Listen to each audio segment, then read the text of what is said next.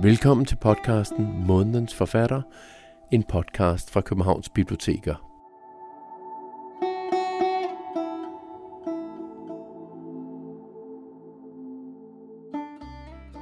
i hendes liv, der er sådan et særligt drive. Øh, hun bliver gift fire gange, bliver skilt fire gange.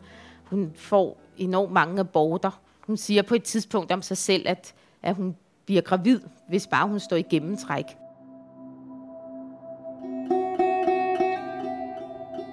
Denne podcast, som du hører nu, er en specialudgave, der tager udgangspunkt i en række foredrag arrangeret i samarbejde med den faglige forening Danske Skønlitterære Forfattere. Ideen med foredragene er, at en forfatter får mulighed for at tale om en anden forfatter og hendes eller hans forfatterskab. Mit navn er Claus Vitus. I denne podcast er det forfatteren Dy Klambæk, der fortæller om Tove Ditlevsens forfatterskab. Dy Plambæk debuterede selv i 2005 med Buresø Fortællinger og vandt i 2019 Politikens litteraturpris for romanen Til min søster. Hun skrev forordet til genudgivelsen af Tove Ditlevsens erindringsbog Gift, som var en af de bøger, som hun havde taget med til foredraget på Københavns Hovedbibliotek. Det foredrag, som denne podcast Det er så vidunderligt øh, at få lov til Velkommen. nogle gange at, at tale om nogle andre forfattere, som man selv synes er sådan en- vildt interessante, og som bliver ved med at være interessante. Øh, jeg skal simpelthen tale om Tove Ditlevsen, øh, som jeg har beskæftiget mig med faktisk lige siden jeg var øh, 15 år. Og jeg var en af de der øh, øh, unge piger. Jeg blev født i 1980, så da jeg var 15, der var det 1995, og jeg skulle ikke konfirmeres. Øhm, der var ligesom sådan to hold i min klasse. Der var dem, der sådan ligesom gik i noget særligt slags tøj. På det tidspunkt, der kaldte man dem popdrengene og poptøserne. Og så var der også andre, der var flipperne, og øh, også flippere. Vi gik rundt i vores mødres aflagte tøj fra 60'erne og 70'erne, sådan nogle trompetbukser og sådan noget. Og vi skulle i hvert fald ikke konfirmeres. Men så øhm, holdt jeg i stedet for en 15-års fødselsdag, der i 1995, og der fik jeg den her digtsamling, faktisk lige præcis den her, øh, Tove Ditlevsens samlede digte. Og før det, der havde jeg ikke læst noget af Tove Ditlevsen. Og øh, det åbnede sådan en helt ny verden op for mig. Øhm, jeg tror nærmest, jeg læste den fra øh, den ene ende til den anden til at starte med, og så er jeg vendt tilbage til den virkelig mange gange. Og sidenhen øh, har jeg beskæftiget mig øh, en del med Tove Ditlevsen. Jeg har også skrevet forord til den her erindringsbog. Den kommer jeg også til at tale en hel del om i aften. Der hedder Gift. Og har også det her bane sammen med øhm, øh, Jeanette Albæk fra Sort for Kunstnerkollektivet Sort Samvittighed, hvor vi tager rundt og spiller nogle øh, sange, som Jeanette har skrevet øh, om Tove Ditlevsen, og jeg læser op og fortæller og sådan noget. Øhm, Tove Ditlevsen blev jo født i 1917 og voksede op i Hedebygade, som de fleste af jer sikkert ved, på Vesterbro, og begik jo selvmord i 1976. Og hun er ligesom et eksempel på en forfatter, hvor liv og værk øh, smeltede sammen. Hun skrev ligesom med udgangspunkt i sit eget liv, altså om sin arbejdeopvækst på Vesterbro, og om sit problematiske forhold til sin mor, og om sine fire ægteskaber, som jeg også kommer tilbage til. Øhm, og mens hun levede, så udgav hun over 30 bøger i alle mulige genrer, altså både romaner, essays og børnebøger, klummer osv. Og så havde hun også i 20 år denne her meget øh, berømte øh, brevkasse i øh, familiejournalen. Men øh, jeg havde lige tænkt, at øh, jeg synes, vi skal starte med øh, at få et godt råd om livet af Tove Ditlevsen.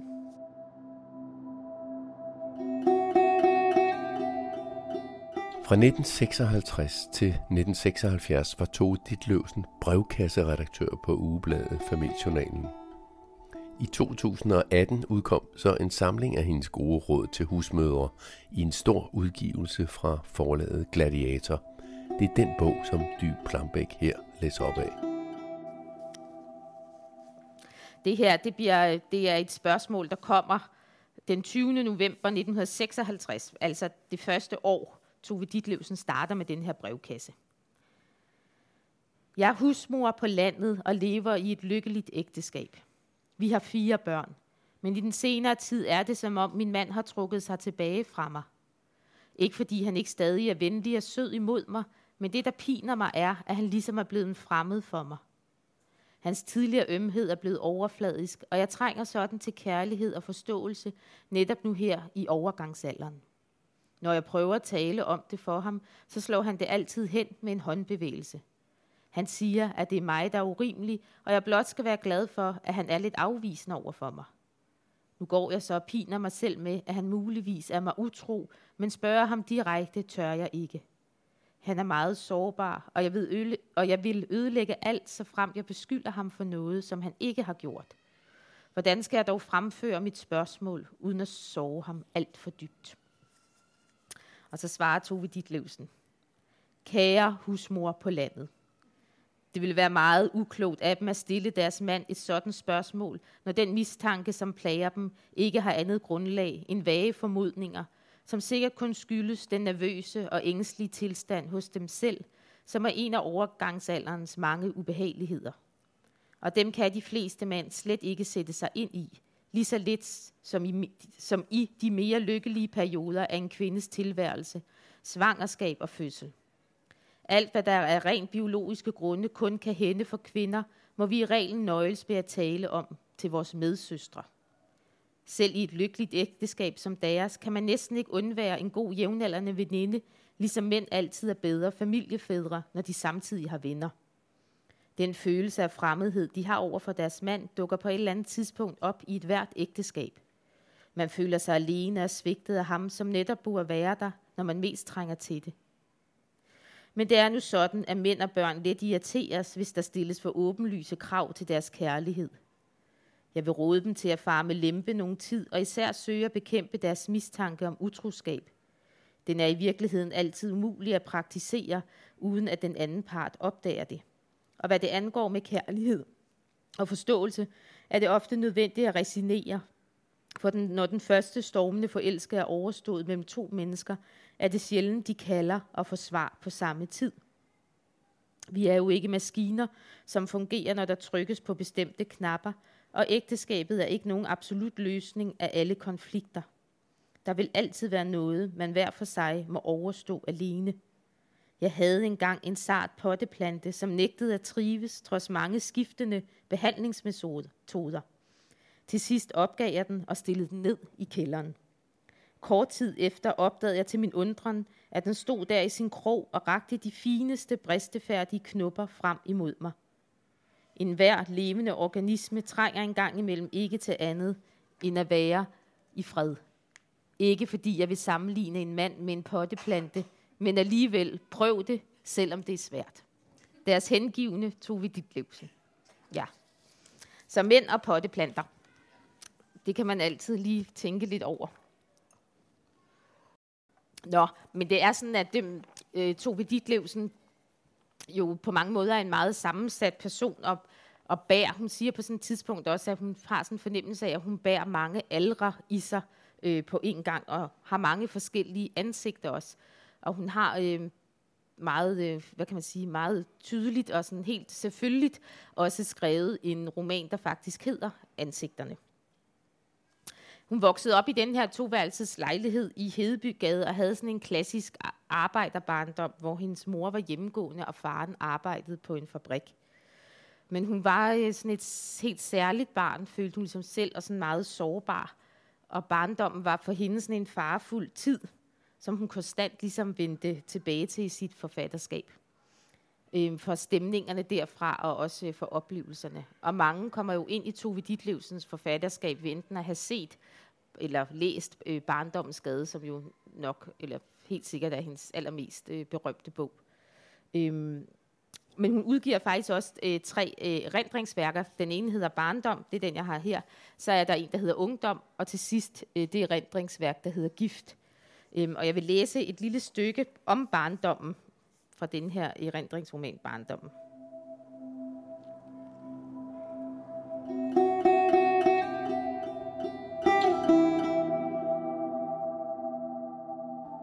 Denne podcast, som du hører nu, er en specialudgave, hvor forfatteren Dy Plambæk fortæller om sin store fascination af Tove Ditlevsen. Det gjorde hun ved et arrangement på Hovedbiblioteket i København, og det er det, som er basis for den her podcast. Tove Ditlevsens forfatterskab kredser om opvækst og ægteskab, moderskab og misbrug. Hun er født i 1917 og vokset op på 4. sal i baghuset i Hedebygade i arbejderkvarteret Vesterbro i København. Et kvarter med på det tidspunkt stor arbejdsløshed og fattigdom og meget præget af den verdensomspændende økonomiske krise i 20'erne og 30'erne. Tove Ditlevsen debuterede med digtsamlingen Pigesind i 1939 og fik sit store gennembrud med debutromanen Man gjorde et barn fortræd i 1941. Men hun er nok måske i dag allermest kendt for sin roman Barndommens Gade, der udkom i 1943. Dy Plambæk læser herop fra Tove Ditlevsens erindringsbog om barndommen. En bog, som udkom i 1967.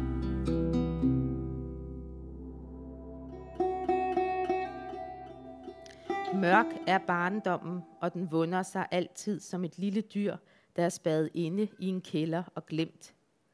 Den står ud af halsen som frostånde, og sommetider er den for lille, andre gange for stor.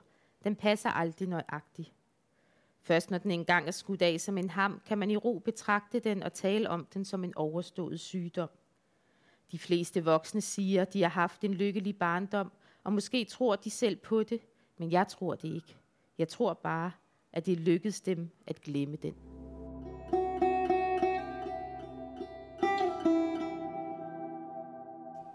Det var så ligesom, hvad hun ligesom sådan beskriver øh, barndommen som det her mørke øh, sted, som på en eller anden måde er, er umuligt at, at opleve som, som noget lykkeligt. Øhm, der var ikke nogen i Tove Ditlevsens hjem, der sådan interesserede sig for litteratur eller kunst. Øhm, og hun har så den her sådan meget klassiske øh, opdragelse og barndom, hvor hun går i skole, og selvom hun jo faktisk er enormt begavet, så fortsætter hun ikke ligesom sin skolegang, men kommer ud øh, og får en plads. Og det første sted, hun bliver ansat, der er hun kun ansat en dag, fordi at hun øh, er fruen i huset for at vide, at hun skal børste alle møblerne. Og hun får sådan en spand vand og en øh, sådan skurebørste, og så tager fruen på, ud i byen på visit, Øh, og da fruen så kommer hjem, så har Tove Ditlevsen også børstet flylet øh, med den her børste, fordi hun ligesom havde tænkt, at flylet også var et møbel, øh, så det er gået fuldstændig stykker af alt det her vand. Og så bliver hun fyret, og det lykkedes hende ikke rigtigt at, at få nogen anden plads. Mm, så har hun en veninde, der hedder Ruth, og Ruth har en ven, som har et antikvariat. Han hedder Herr Krog. Øhm, og en dag, der besøger Tove Ditlevsen og Ruth øh, Herr Krog hjemme i hans lejlighed. Og så ser Tove Ditlevsen ligesom noget, som hun ikke har set før. Og det er den her lejlighed, hvor der ligesom er reoler med bøger fra gulv til loft over det hele. Øhm, og hun låner øh, hjemme i hendes egen øh, arbejderklasse hjem, der er der ligesom kun sådan et eller andet tilfældigt landskabsmaleri, og så er der salmebogen. Og det er jo faktisk den, hun læser og bliver, øh, og bliver inspireret af. Men nu begynder hun så at låne nogle bøger af Herr Krog. Hun låner Rambo og Baudelaire og så videre, og begynder at læse noget verdenslitteratur. Og hun viser også øh, herr Krog nogle af sine digte. Og til dem, der siger han, de her digte, de kan ikke bruges til noget som helst, men øh, du bliver digter en dag. Og så sker der det, at, øh, at hun en aften skriver et digt, hvor hun ligesom selv har fornemmelsen af, at, at det her digt, det kan noget andet end nogle af de digte, hun har skrevet før. At det ligesom er kommet væk fra det der med at, med at lave en eller anden pastis, eller prøve sådan ligesom at efterligne de store øh, salmedigter. Og det digt, som hun skriver den aften, det bliver faktisk også hendes første digt i hendes første digtsamling Pigesind, som udkommer i 1939. Og jeg vil lige læse det digt. Det hedder Alene for dig.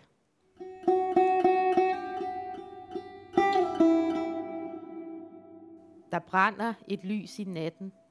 Det brænder alene for mig. Og puster jeg til det, så flammer det op og flammer alene for mig.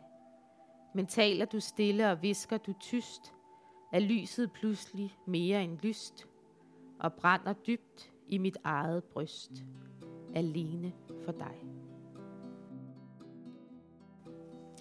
Ja, så det bliver faktisk øh, det første digt i hendes første digtsamling, Pigesind, øh, som udkommer der i 1939, og som hun tilegner øh, sin første mand. Tove Ditlevsen er jo gift fire gange, og også, bliver også skilt fire gange i sit liv. Og hendes første mand øh, er redaktør af et øh, tidsskrift, der på det tidspunkt hed, hedder Vild Hvede, og som i dag hedder Hvedekorn. Og det er sådan et øh, berømt tidsskrift, hvor en hel del øh, forfatter, øh, også mig selv, øh, har debuteret faktisk. Øhm, og det var det også på Tove Ditlevsens tid. Måske havde det faktisk endnu mere status der, end, end det har i dag. Øhm, og han er ligesom redaktør af det her tidsskrift, øhm, Viggo F. Møller der. Og ham vender jeg tilbage til senere.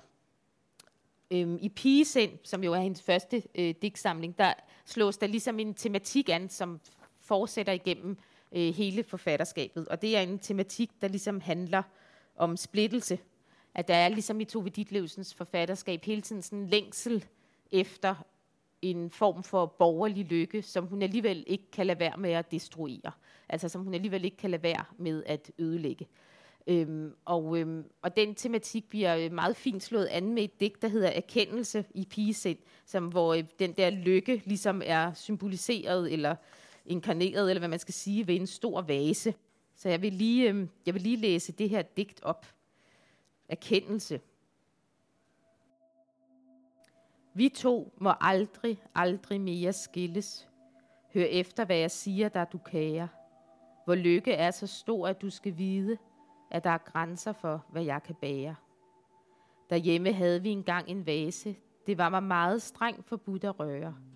Den var så stor og tung, kunstfærdig smykket, med rosenknupper, der var små og skøre. Og kun fordi det var så vildt og dristigt, i al den spænding det forbudte tænder, tog jeg en dag den vase ned og følte dens edle form imellem mine hænder. Og sager tanker strejfede min hjerne. Åh, den var tung og stor, og jeg så lille. At knuse den var ondt og helt fantastisk, men jeg blev angst, fordi jeg gerne ville. I evig lange spændende sekunder stod jeg og kæmpede med den onde stemme, der viskede, Gør nu noget rigtig farligt i dag, hvor du er helt alene hjemme og stærke magter tvang mig til at slippe. Nu bliver verden ond og uden glæder. 10.000 skov skal aldrig mere heles. De gode engle vender sig og græder. Jeg vil jo, at du skal kende mig og vide. Alt, hvad man dyrt betror mig, glider fra mig. Og derfor, for vores store lykkes skyld, min ven, hold slet ikke så meget af mig. Så der er hele tiden den her længsel mod det her smukke og fine. Øhm, her er, er det ligesom den her vase, som står der og sådan fuldstændig fuldendt foran, foran hende, og som hun på en eller anden måde længes øh, hen imod, men alligevel heller ikke kan lade være med at ødelægge. Og på, det samme, på samme måde så løber der ligesom sådan en tematik igennem forfatterskabet om den her længsel efter destruktion og længsel efter at ødelægge, og den her længsel efter på den anden side det her borgerlige, pæne, fine. Tove Ditlevsen var jo også en af de første forfattere til ligesom at stille sig op, på trods af, at hun overhovedet ikke kunne finde ud af at lave mad. Så var hun en af de første forfattere, der lå interview til det, vi i dag vil kalde damebladet, og stillede sig op ude i køkken med forklæde på og sådan en tørklæde rundt om hovedet og rørte rundt i en kødgryde. Altså hun havde ligesom behovet også for at iscenesætte sig selv som den rigtige husmor. Men den her splittelse og længslen efter destruktion, den skal ikke forstås som en slags ende på alting, men tværtimod måske mere som en begyndelse på det. Altså at, øhm, at der er sådan en særlig drift i Tove Ditlevsen om ligesom at finde noget øh, som menneske, altså ved at finde en ros i livet, der er ligesom medrivende og intens, og som kan give den samme ligesom berusende lykkefølelse, som når hun skriver.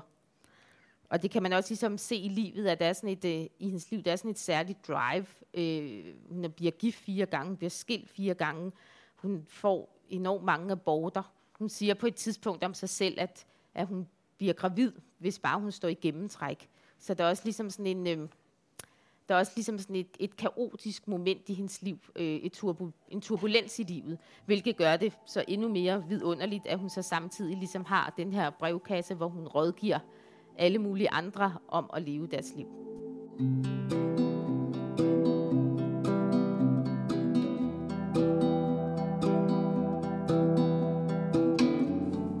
Du lytter til den danske forfatter Dy Plambæk, som fortæller om sin store fascination Tove Ditlevsen ved et foredrag på Københavns Hovedbibliotek.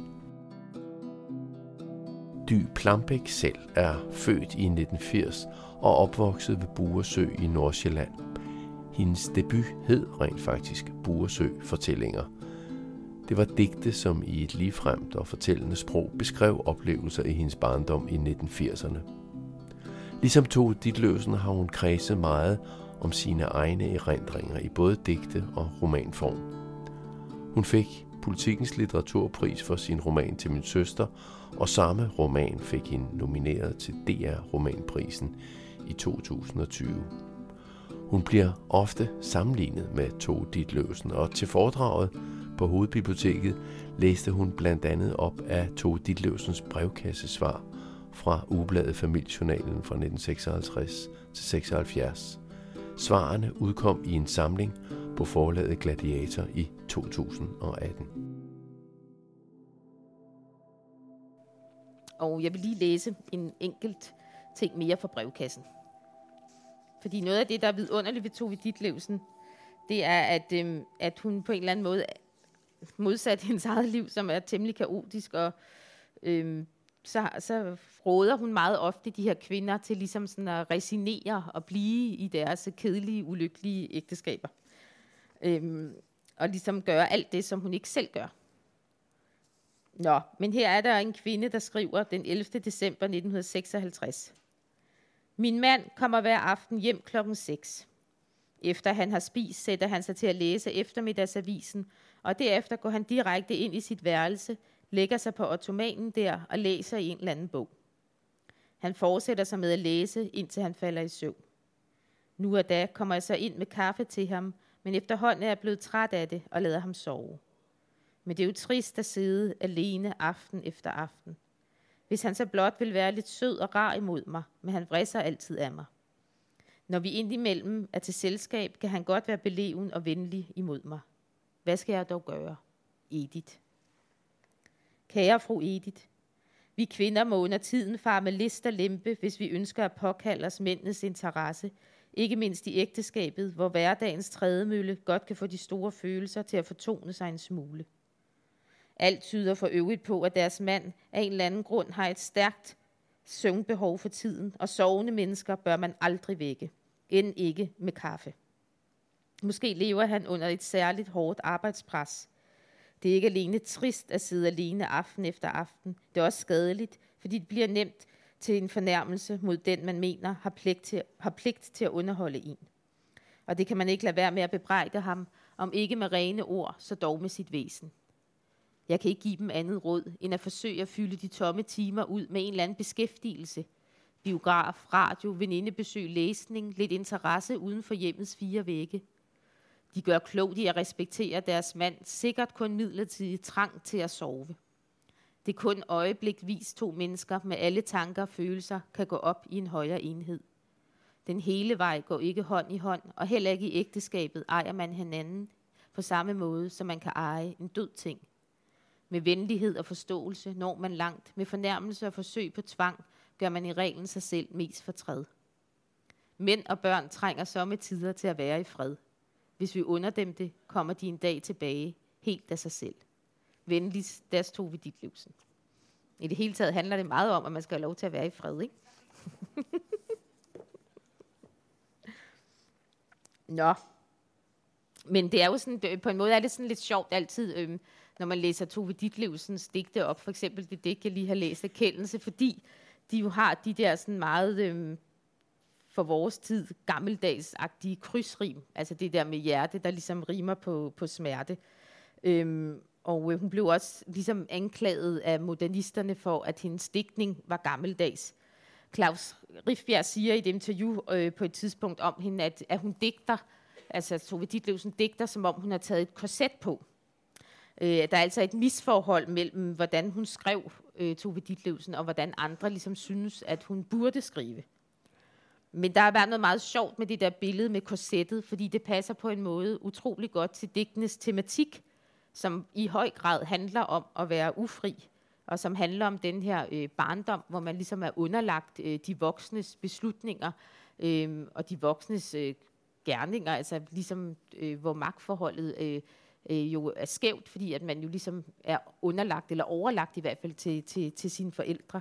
Der er de her tematikker omkring de tabte pigedrømme, også om at være bundet til rollen som kvinde i samfundet og som husmor. Øh, digtene handler om at få børn, det handler om mænd, der forlader en øh, osv. Der er en anden ting, der ligesom løber igennem Tove Ditlevsens forhold, eller, øh, forfatterskab, og det er det her forhold, eller misforhold skal man måske kalde det, øhm, som poesien også ofte handler om. Og det er ligesom det mellem det, der skulle være, og så det, der er. Eller misforholdet mellem det, som hun selv synes, der burde være, og så det, der er. Øhm, man kan jo se det i et meget øh, klassisk digt af Tove Ditlevsen, som I sikkert kender, De evige tre. Der er to mænd i min verden, der bestandigt krydser min vej. Den ene er ham, jeg elsker, den anden elsker mig. Altså man elsker altid den forkerte, ikke? Og som der også står i digtet, en gang hvert 100 år kan det ligesom ske, at de der to ting går op i en højere enhed. Ikke? Men ellers er kærligheden per definition for Tove Ditlevsen umulig. Øhm, og man kan også se det i et digt som selvportræt. Tove Ditlevsen, hun skrev også øhm, nogle forskellige selvportrætter. Der vil jeg lige på at læse et af dem. Selvportræt 1. Jeg kan ikke lave mad, gå med hat, hygge om folk, bære smykker, ordne blomster, huske aftaler, takke for gaver, give rigtige drikkepenge, holde på en mand, vise interesse ved forældremøder. Jeg kan ikke holde op med at ryge, at drikke, at spise chokolade, at stjæle paraplyer, at sove over mig, at glemme at huske fødselsdage og rense negle. At snakke folk efter munden, at røbe hemmeligheder, at elske underlige steder og psykopater. Jeg kan være alene, vaske op, læse bøger, forme sætninger, lytte og være lykkelig uden skyldfølelse. Så alle de der ting, som man på en eller anden måde føler, at man skal kunne, altså lytte til forældremøderne og, og, og vaske eller sludder og øh, holde op med at ryge og drikke og rense negle og alle de der forskellige ting, øh, kan, kan jeg ikke finde ud af. Hvor jeg ligesom selv føler, at hun ligesom kan finde ud af nogle ting, øh, som ligger øh, for en anden sfære. At der igen er ligesom det her misforhold imellem, øh, hvordan hun selv ligesom synes, hun burde være, og hvordan hun så er. Det er også et, øh, noget, der står meget klart i et digt, som øh, også er meget berømt, der hedder, der bor en ung pige i mig, der ikke vil dø. Øhm, og i det digt, der er der ligesom den her øhm, pilige drøm, som der står om et barn og en mand. Og øhm, på samme måde som der ofte i Tove Ditlevsens forfatterskab, så er der den her længsel mod efter noget, som der ikke er, altså noget, der var, altså noget, der kunne blive. Jeget, det handler, jeg vil læse dem lidt, men det handler om et jeg, der ønsker sig en mand og en barn, og som ligesom får det, men som stadig føler sig alene. Altså den her opfyldelse af, af familien, altså drømmen om mand og barn, den medfører ikke øh, en ende på ensomheden for jaret. Altså den fører ikke det med sig, som, som jaret ligesom troede, at den ville gøre. I stedet for, så bliver man splittet, apropos splittelsen, så deles hun i to. Så bliver man pigen fra før, som ikke vil dø, og som stadig visker til det voksne jeg et sted inde for kroppen. Og så bliver man den der voksne kvinde, som går rundt og er til i en verden af stene, som det lyder i digtet. Som jeg lige vil læse for jer.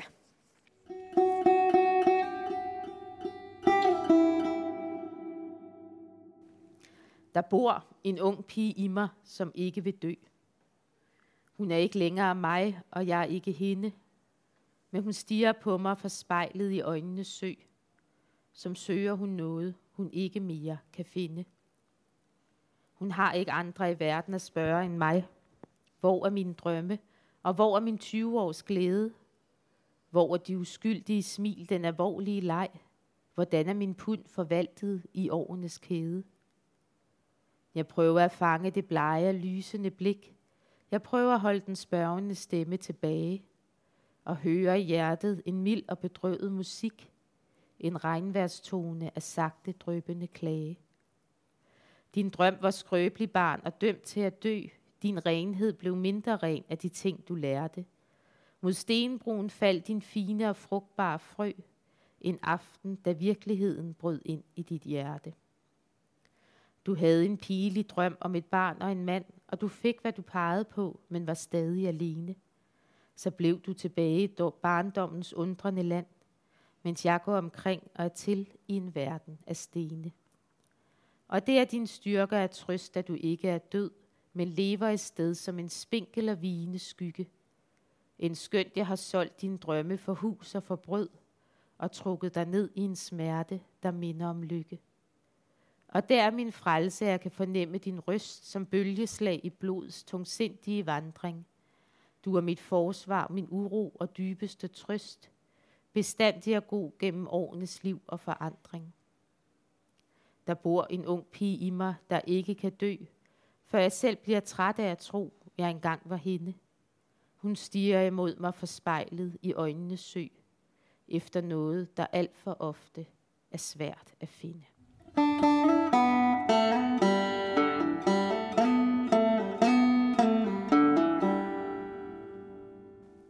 mange af Tove Ditlevsens digte, de skildrer ligesom det her arbejde med at holde hus og skabe børn og opvarte mænd, og også den store uvilje, som er mod det. Øhm, i, det sidste af, I de sidste værker af hendes poesi, der bliver digtene mere hårde, de bliver slanke, de bliver uden rim, og kommer ligesom til at kendetegne den sidste del af forfatterskabet. Og de vidner også om, om en anden træthed og om en fanden i voldsked. Altså den der pilige, sødelige drøm, som jeg læser op her i, der bor en ung pige, der ikke vil dø, om det her barn og en mand, det er ligesom forsvundet i den sidste del af forfatterskabet, og i stedet for så er det blevet skilsmissens tid og alkoholismens tid. Og også hvor ligegyldigt, hvor erfaren og etableret Tove Ditlevsen bliver, både som forfatter, mor og kvinde, så finder hun sig aldrig rigtig til rette i den rolle øh, i husholdningen, altså rollen som husmor. Øhm, og det kommer digtene og poesien også i stigende grad til at afspejle. Altså hun kommer, de kommer ligesom til at handle om ikke at kunne finde sig til rette.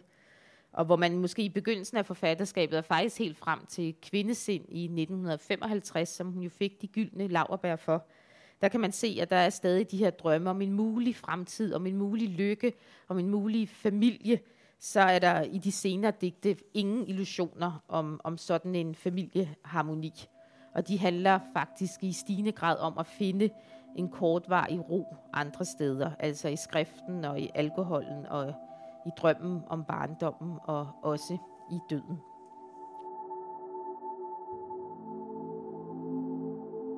Tove Ditlevsen vagte forarvelse, da hun udkom med sin erindringsroman Gift i 1971. Det var en selvbiografisk roman, som brugte fiktion og humor i sin udlevering af både hende selv, men også mange andre. Romanen, der betragtes som en af dansk litteraturhistorisk markante romaner, blev genudgivet 40 år efter med forord af Dy Klambæk.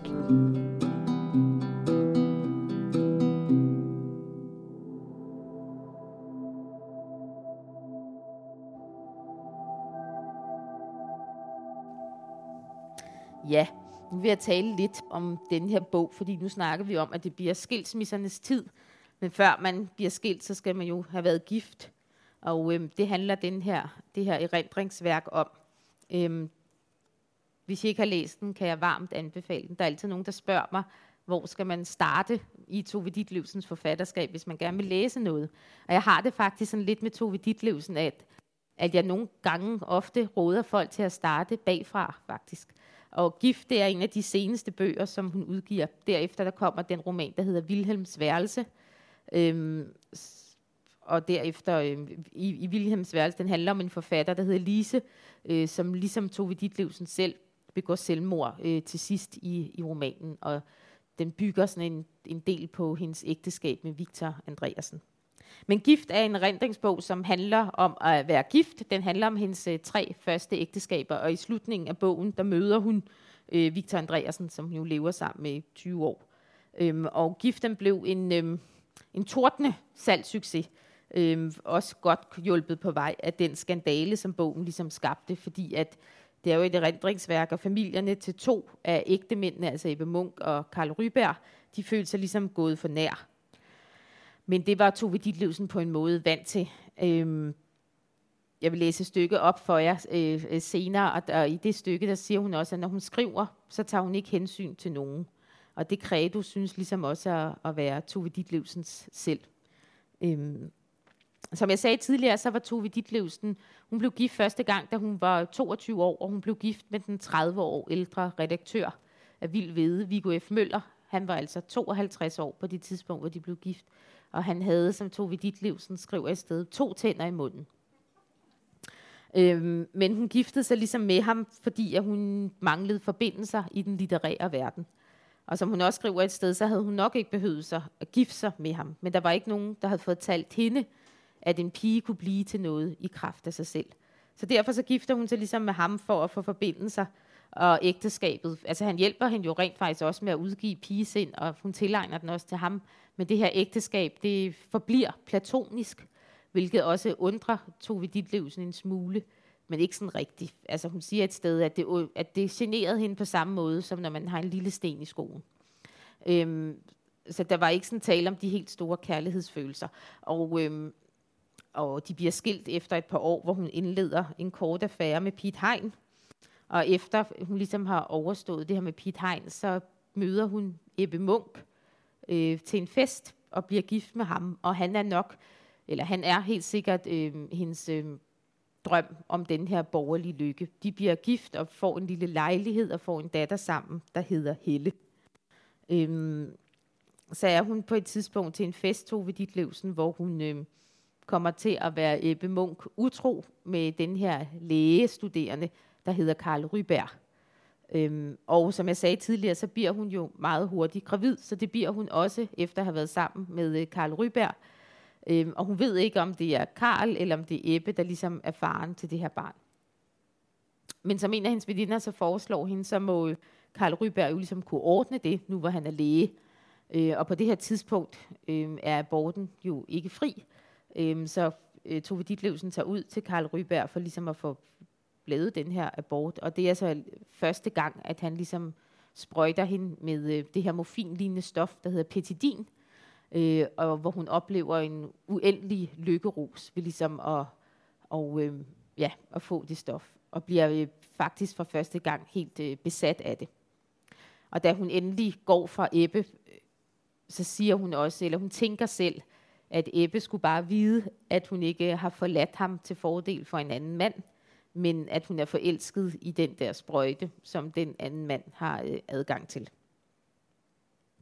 Øhm, hun er gift med øhm, Karl Ryberg i fem år, og øh, i, på det tidspunkt øhm, bor de i en, en villa, og, og hun ender med ligesom til sidst at øh, ligge ude i den der villa i Birkerød med gardinerne trukket for, og kan faktisk ikke stige ud af sengen. Hun beskriver også i gift, hvordan at Karl Ryberg øh, ligesom øh, øh, ligesom øh, sprøjter hende med petidin i, i alle øh, vener.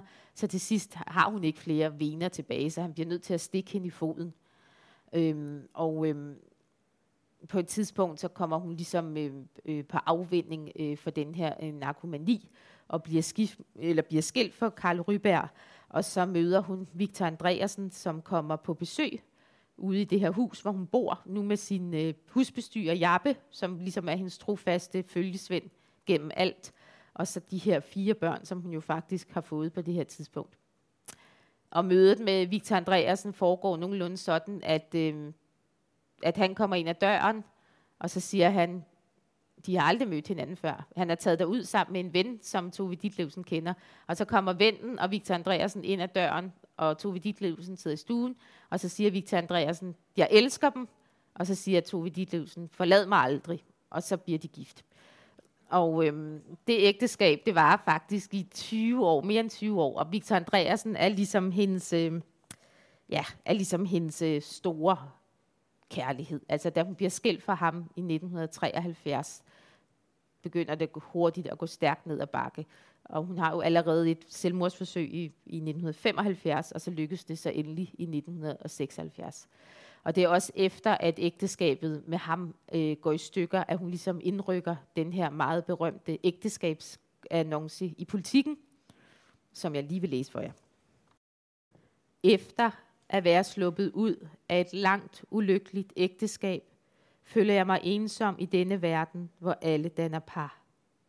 Jeg er 52 år, 172 cm høj, slank og blond. Jeg har en otteværelses lejlighed i København og et dejligt sommerhus. Penge mangler jeg ikke, men kærlighed. Jeg har skabt mig et navn inden for litteraturen, men hvad hjælper det, når jeg savner en trofast og kærlig ven i en passende alder, helst bilist? Interesser, litteratur, teater, mennesker og hjem, hyggeligt hjemmeliv. Helst foto og oplysning om personlige forhold. Ja. Øhm, så hvis man havde et kørekort, så kunne man altså få adgang til Tove Ditlevsen. Øhm, den her ægteskabsannonce er på mange måder et meget billede på, øhm, hvordan Tove Ditlevsen ved at nedværdige sig selv, ligesom fik krammet på alle. Og det er også en taktik, som hun benytter i sin digte. Øhm, man kan sige, at, øh, at Tove Ditlevsen over hende er der ligesom noget ubeskyttet og tilgængeligt, altså sådan noget sommetider lige frem, sådan, I kan gøre med mig, hvad I vil, agtigt. Ikke? Hun blotter sig selv fuldstændig, stiller sig selv fuldstændig frem i alle mulige forskellige sammenhænge øhm, som på en eller anden måde kan være rystende, og som også var rystende, øhm, og som virkelig også delte vandene dengang, at hun, at hun levede. Og så samtidig, hvis man ikke har blik for, at den her værveløshed samtidig faktisk er en særlig form for hårdførhed, altså at der tilbage den her tilgængelighed faktisk øh, fornemmes, at der er sådan nogle helt hemmelige, mørklagte egne, øh, hvor ingen helt kan komme ind. Altså hvor ingen faktisk helt kan nå hende, som hun også selv siger, i et af hendes mest berømte øh, digte, Blinkende Lygter. Øhm, at barndom har man ligesom lagt der under øh, de blinkende lygter skær, ikke? og ingen kan siden nå dig, som hun siger der. Og på samme måde så er der med Tove Ditlevsen ligesom det her med, at, at ingen altså sådan heller ikke rigtig altså kan nå hende. Øhm, og på den måde så er det også meget i hendes digte, der handler om mørke, og det her med at være bange øh, for mørke, og om noget, der ligesom lever sit eget liv i en. Altså der ligesom er sådan en særlig kraft i hende, som hun måske heller ikke rigtig selv faktisk har kontrol over. Altså bag det værveløse er der ligesom noget, som man ikke kan nå eller, eller eje for den sags skyld. Ja, altså i gift øh, er en øh, meget øh, faktisk øh, moderne bog, Øhm, hun kredser jo, ligesom hun gør i mange andre dele af sit forfatterskab, om relationer. Altså om forholdet mellem forældre og børn, om forholdet mellem elskende, her særligt i gift.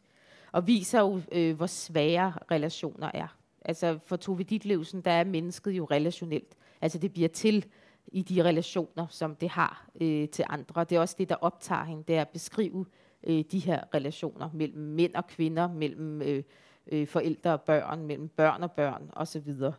Øhm, I Gift, der beskriver hun ligesom de her vilkår for en kvinde i efterkrigstiden og op gennem 60'erne og 70'erne, hvor der jo faktisk sker ret store skred i kvindefrihedsbevægelsen.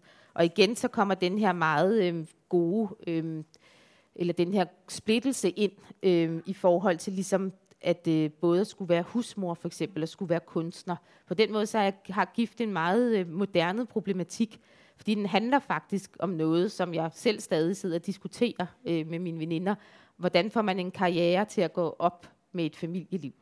Øh, det er jo sådan en helt klassisk, moderne problemstilling øh, for vores øh, liv, og det handler GIF faktisk om. Er det muligt, det der med at få de der forskellige verdener til at forenes? Øhm, nu sagde jeg tidligere, at, øh, at modernisterne anklagede Tove Ditlevsens poesi for at være gammeldags. Men det kan man i hvert fald ikke sige om, øh, at Tove Ditlevsen er i den her øh, gift. Øhm, og heller ikke i skriften. Altså den, som jeg sagde, så er den en, det er en meget moderne bog. Altså både i den her splittelse og i de der eksistentielle grundvilkår, der også beskrives. Og i sin konflikt, altså hvordan forener man den her karriere med et familieliv.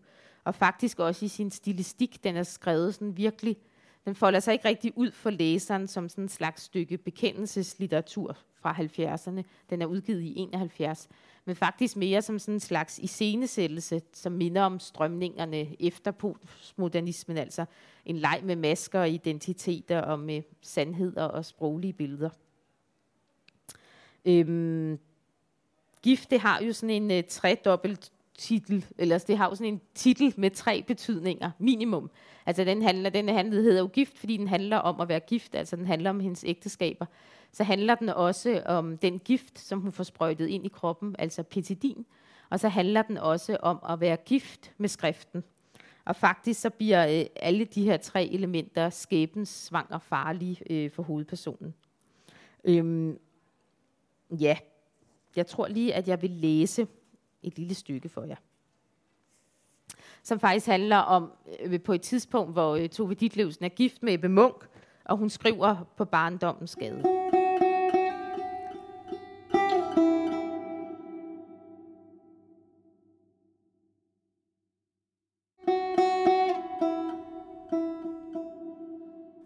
En dag kommer Ebbe og jeg op af skændens, fordi der optræder en hamulvad i barndommens gade.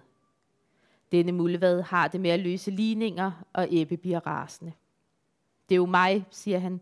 Alle mine venner vil genkende mig og grine af mig.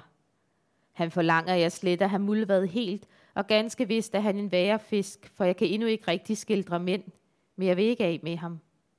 Jeg kan ikke forstå, siger Ebbe vredt, at du ikke kan skabe dine personer, sådan som Dickens for eksempel gør det.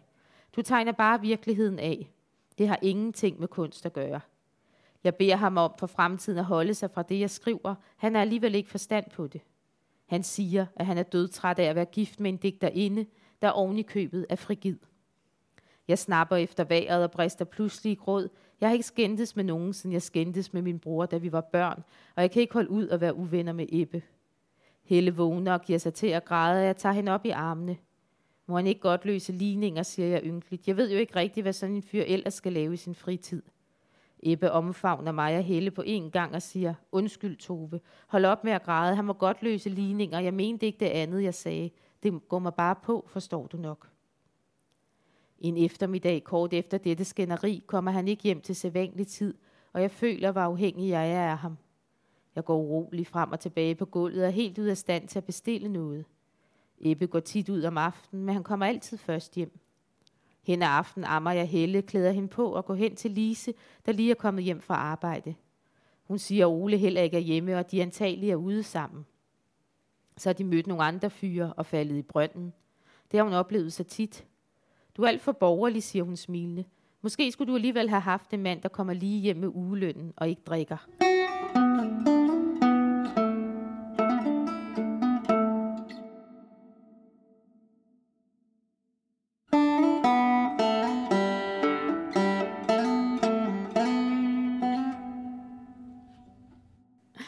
Så fortæller jeg hende om vores skænderi og siger, at det ikke længere går så godt i vores ægteskab. Jeg er, betror jeg hende, bange for, at han skal finde en anden pige. En, der ikke skriver, en, der ikke er frigid. Det gør han måske for en aften, siger hun, men han drømmer ikke om at gå for dig og Helle. Han er meget stolt af dig. Det kan man høre, når han taler om dig. Du må bare forstå, at han tit føler sig underlegen. Du er berømt, du tjener penge, du arbejder med noget, der interesserer dig. Ebbe er kun en fattig student, der halvt om halvt bliver forsørget af sin kone. Han har valgt forkert studium, og han må tit drikke sig fuld for at kunne holde livet ud. Men det bliver godt igen, når I kan sammen i sengen, og det kommer nok. Du er bare armetræt. Hun tager Kim op på skødet og leger med ham. Når Ole engang er færdig med sin uddannelse, siger hun, ved at være børnepsykolog. Det er ikke til at holde ud at være på kontor. Lise holder af andre børn end sit eget. Hun holder i det hele taget af andre mennesker, og vennerne kommer og betror hende ting, de aldrig vil fortælle den, der står nærmest. Hvornår tror du, han kommer hjem, siger jeg. Det ved jeg ikke, siger Lise. En gang blev Ole væk i otte dage, men så begyndte jeg også at blive urolig.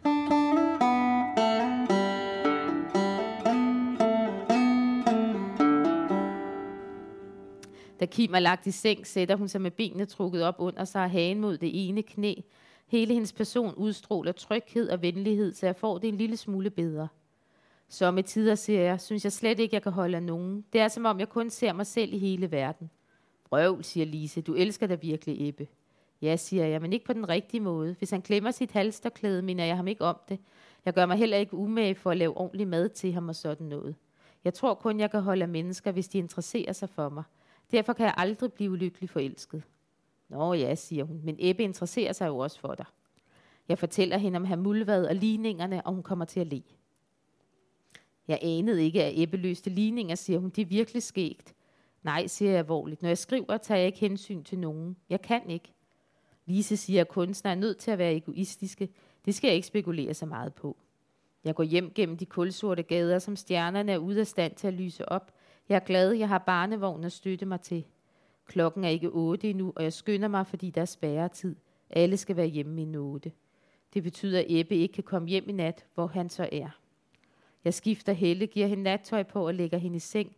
Hun er fire måneder og griner tandløst til mig, mens hun griber min finger med hele hånden. Det er godt, hun forløbig er ligeglad med, om hendes far er hjemme eller ej. Næste formiddag kommer Ebbe hjem i en ynkelig forfatning. Han har knappet frakken skævt og halsterklædet når helt op til øjnene, skønt det forår og mildt i vejret. Hans øjne er røde af druk og mangel på søvn. Jeg er så glad for at se ham i live, at jeg slet ikke har lyst til at skille ham ud. Han står og svejer midt på gulvet og gør nogle klodsede trin af baviandansen. En ene dans, han altid danser på et bestemt tidspunkt af sin rus, mens alle omkring ham klapper. Han står på et ben og svinger rundt, men mister balancen og griber efter en stol. Jeg har været der utro, siger han grødet. Med hvem, spørger jeg ulykkeligt. Med en flot pige, siger han, som ikke er gravid. Nej, fri, frigid. En Ole kendte fra tokanten. Skal du se hende igen, spørger jeg. Tja, han dumper ned på en stol. Det kommer an på så mange ting. Hvis du lader ham muldvad lægge kabaler i stedet for, så kan det være, at jeg ikke skal se hende igen. Ellers ved jeg ikke rigtigt. Jeg går hen til ham, fjerner halsterklædet fra hans mund og kysser ham. Lad være med at se hende igen, beder jeg indtrængende. Jeg skal nok lade muldvad lægge kabaler.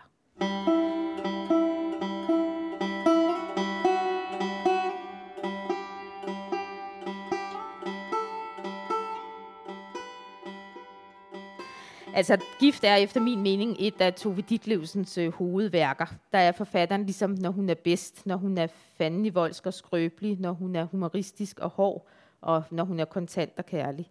Og der, der går den lille pige og den selvstændige kvinde øh, ligesom hånd i hånd og op i en højere øh, enhed. Så er der sådan en helt særlig sådan ligefremhed og sådan en lejende lethed, som man ikke kan lade være med at beundre. Altså hvordan hun ligesom kan beskrive den her narkomani, Øh, der er også sådan en øreoperation, som hun ligesom, øh, hun, fordi hun ligesom skal have nogle undskyldninger for, at, at Karl skal sprøjte hende med pesidin, så opfinder hun sådan en øresmerte, som hun har, og gennemgår næsten en fuldstændig øh, øreoperation, der gør hende øh, øh, næsten døv på det ene øre.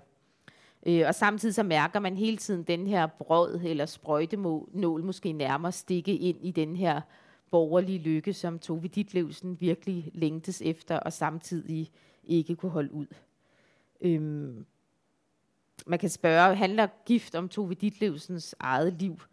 Øhm, det gør den. Nu er det jo en rendringsbog, og, men øh, selv erindringerne er jo, som de fleste af os sikkert ved, øh, forræderiske og subjektive.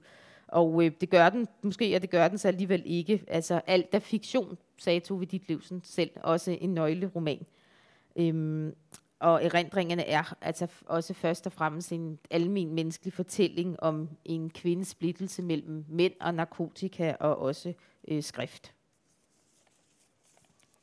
Og den her skrift, det er faktisk den egentlige kærlighed og drift øh, for Tove Ditlevsen og også for hovedpersonen i Gift.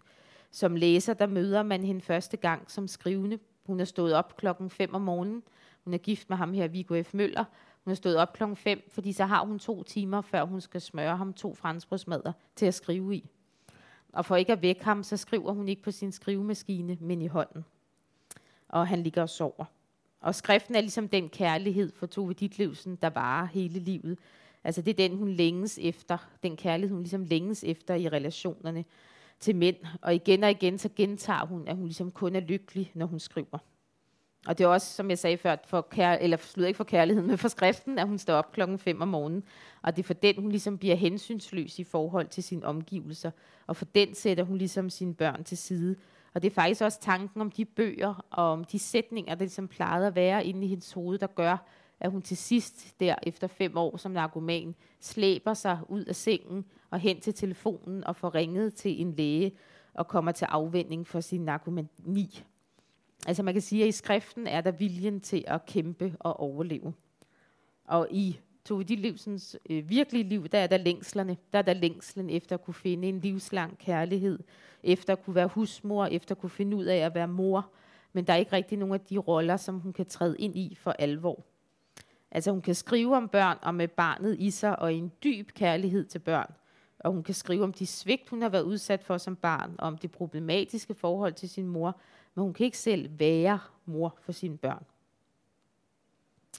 Man kan sige, at Gif låner i sin struktur for den klassiske dannelsesroman, hvor individet ligesom står i centrum og drager ud i verden og skal gå alle mulige ting igennem, for så at vende hjem i slutningen af romanen. Øh, hovedpersonen i Gif finder ikke hjem i romanens slutningen, men der opstår en mulighed for et nyt hjem sammen med Victor. Øh, han optræder som en slags redningsplanke ud af hendes narkomani, og ender jo faktisk også med at ringe rundt til alle læger på Sjælland, efter Tove Ditlevsen ligesom er blevet udskrevet, og fortælle om hendes, og, og beordre dem til aldrig at udskrive noget medicin til hende. Øhm, men faren lurer allerede over deres lykkelige kærlighed, da øh, gift slutter. Victor siger et sted i bogen, vi har kærlighedens ret på vores side. Og til det, der svarer Tove, den ret er altid retten til at gøre andre fortræd. Så kærligheden, den kommer til at gøre fortræd, altså både øh, Jaret og Victor vil komme til at gøre hinanden fortræd, ligesom hun har oplevet det også med sine tidligere ægtemænd. Øhm, man kan sige, at ægtemændene, der fremstår Karl Ryberg nok som den mest kyniske, og det var også hans familie, der satte sig fuldstændig på bagbenene, da den her bog udkom. Og han opstår, eller han fremstår kynisk, fordi han ligesom gennemskuer øh, Tove Ditlevsen, han gennemskuer hovedpersonen. Han ser, hvad det er, der skal til for at få hende til at indgå i en relation til ham, hvor han har første prioritet. Og det er at gøre hende ud af stand til at skrive. Og det gør han med de her øh, sprøjter med petidin. Øh, Tove Ditlevsen skrev faktisk øh, øh, gift øh, efter, at hendes øh, ægteskab øh, med Victor Andreasen, eller i hvert fald imens, at ægteskabet med Victor Andreasen var i gang med at kuldsejle.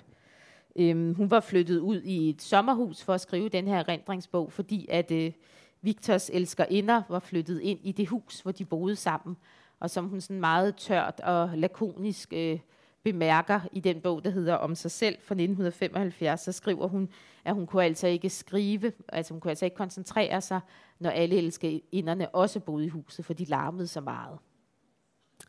Øhm, og øhm, selvom hun ligesom sidder i den her kærlighedens kendrende båd, så formår hun alligevel at, at insistere også på at skrive en slutning frem, der efterlader et håb, også på trods af den her faretroende stilling om, at kærligheden altid gør fortræd. Altså et håb for, at relationerne kan lade sig gøre, og et håb for, at kærligheden findes.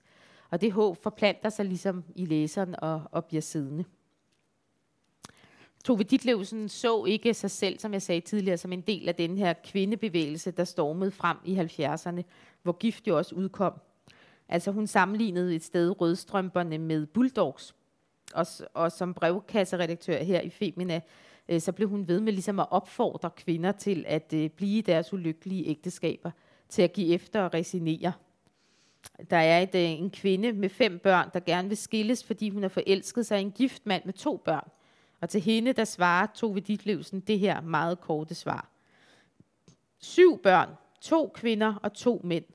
Så høj en pris er den lykke ikke værd, de eventuelt kunne opnå ved hensynsløst at følge deres følelser. Vær klog og bliv, hvor de er. Men øh, gift er alligevel på sin egen måde en feministisk fortælling. Det er historien om en ung kvinde, der gifter sig, fordi hun tror, at hun bliver nødt til det for at få status, men ender faktisk med at blive en selvstændig kvinde, som skaber sit eget liv i skriften, og faktisk ender med at forsørge flere af sine ægte mænd. Øhm, øh, og hun indser ligesom, at hun ikke har brug for en mand til at forsørge sig, at hun kan selv. Øhm, som læser, så hører man sådan en stemme tilbage til Virginia Woolfs eget værelse fra øh, 1928, hvor hun argumenterer for, at en kvinde for at kunne være forfatter, skal have sit eget værelse og et vis antal pund om året. Og Tove Ditlevsen siger faktisk noget lignende i et brev til sin veninde Esther Nagel, som var gift med Halvdan Rasmussen. Til hende, der skriver hun, i virkeligheden burde kvindelige forfattere jo slet ikke formere sig, medmindre de er gift med en millionær, eller også skulle de være sådan indrettet, at de først kunne få børn, når de er blevet 50. Så det er svært ikke at se Tove Ditlevsen som feminist, i hvert fald øh, af eget hjerte, men ikke i form af sådan et øh, øh, partipolitisk øh, program. Jeg vil lige slutte af med at læse endnu en brevkasse tekst her.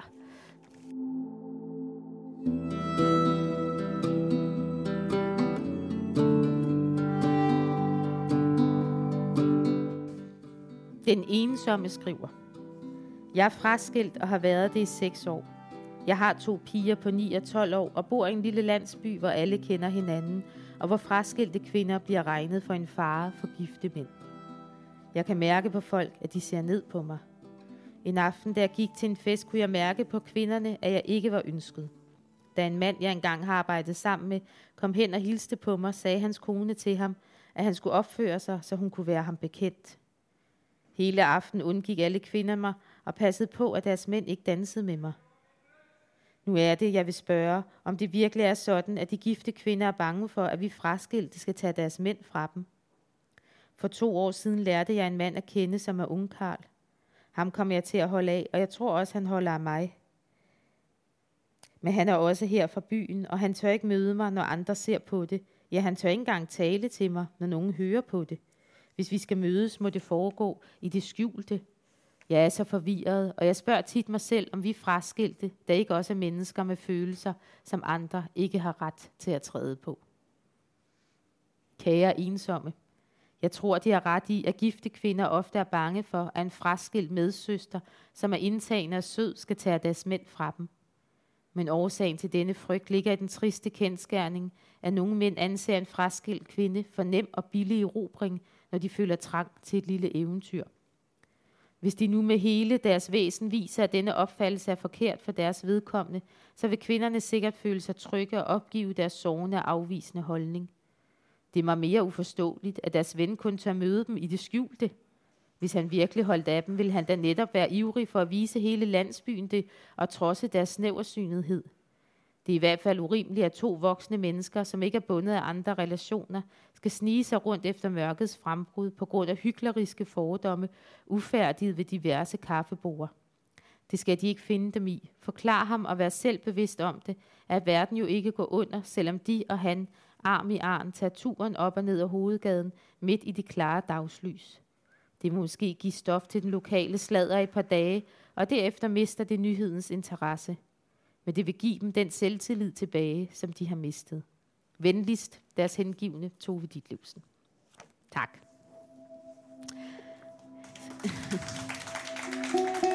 Du har lyttet til podcasten Månedens Forfatter, en podcast fra Københavns Biblioteker. Jeg hedder Claus Vitus. Du kan finde flere podcasts under titlen Månedens Forfatter, og du kan også finde andre podcasts på Københavns Biblioteks hjemmeside. Her kan du også finde kommende events, som for eksempel Månedens Forfatter på Hovedbiblioteket på Kristalgade i København. På genhør og måske på gensyn.